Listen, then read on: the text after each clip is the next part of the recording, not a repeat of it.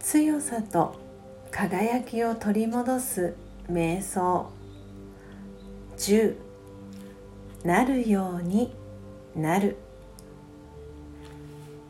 人生がスムーズに進んでいないように感じる時。交通渋滞に巻き込まれている自分自身を想像してみましょう。早く進みたくても進めないですね。あなたは怒っていますか？嘆いていますか？それとも自然に任せてゆったりとした気持ちで運転席に座っていますか？どんなひどい渋滞でもいつかは流れるようになりますから。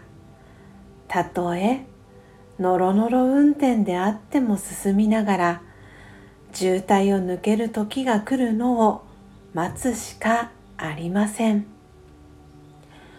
心の中でなるようになるという声が聞こえます。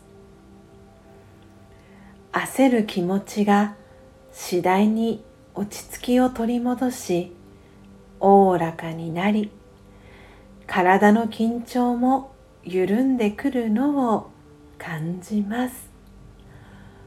オームシャンティー。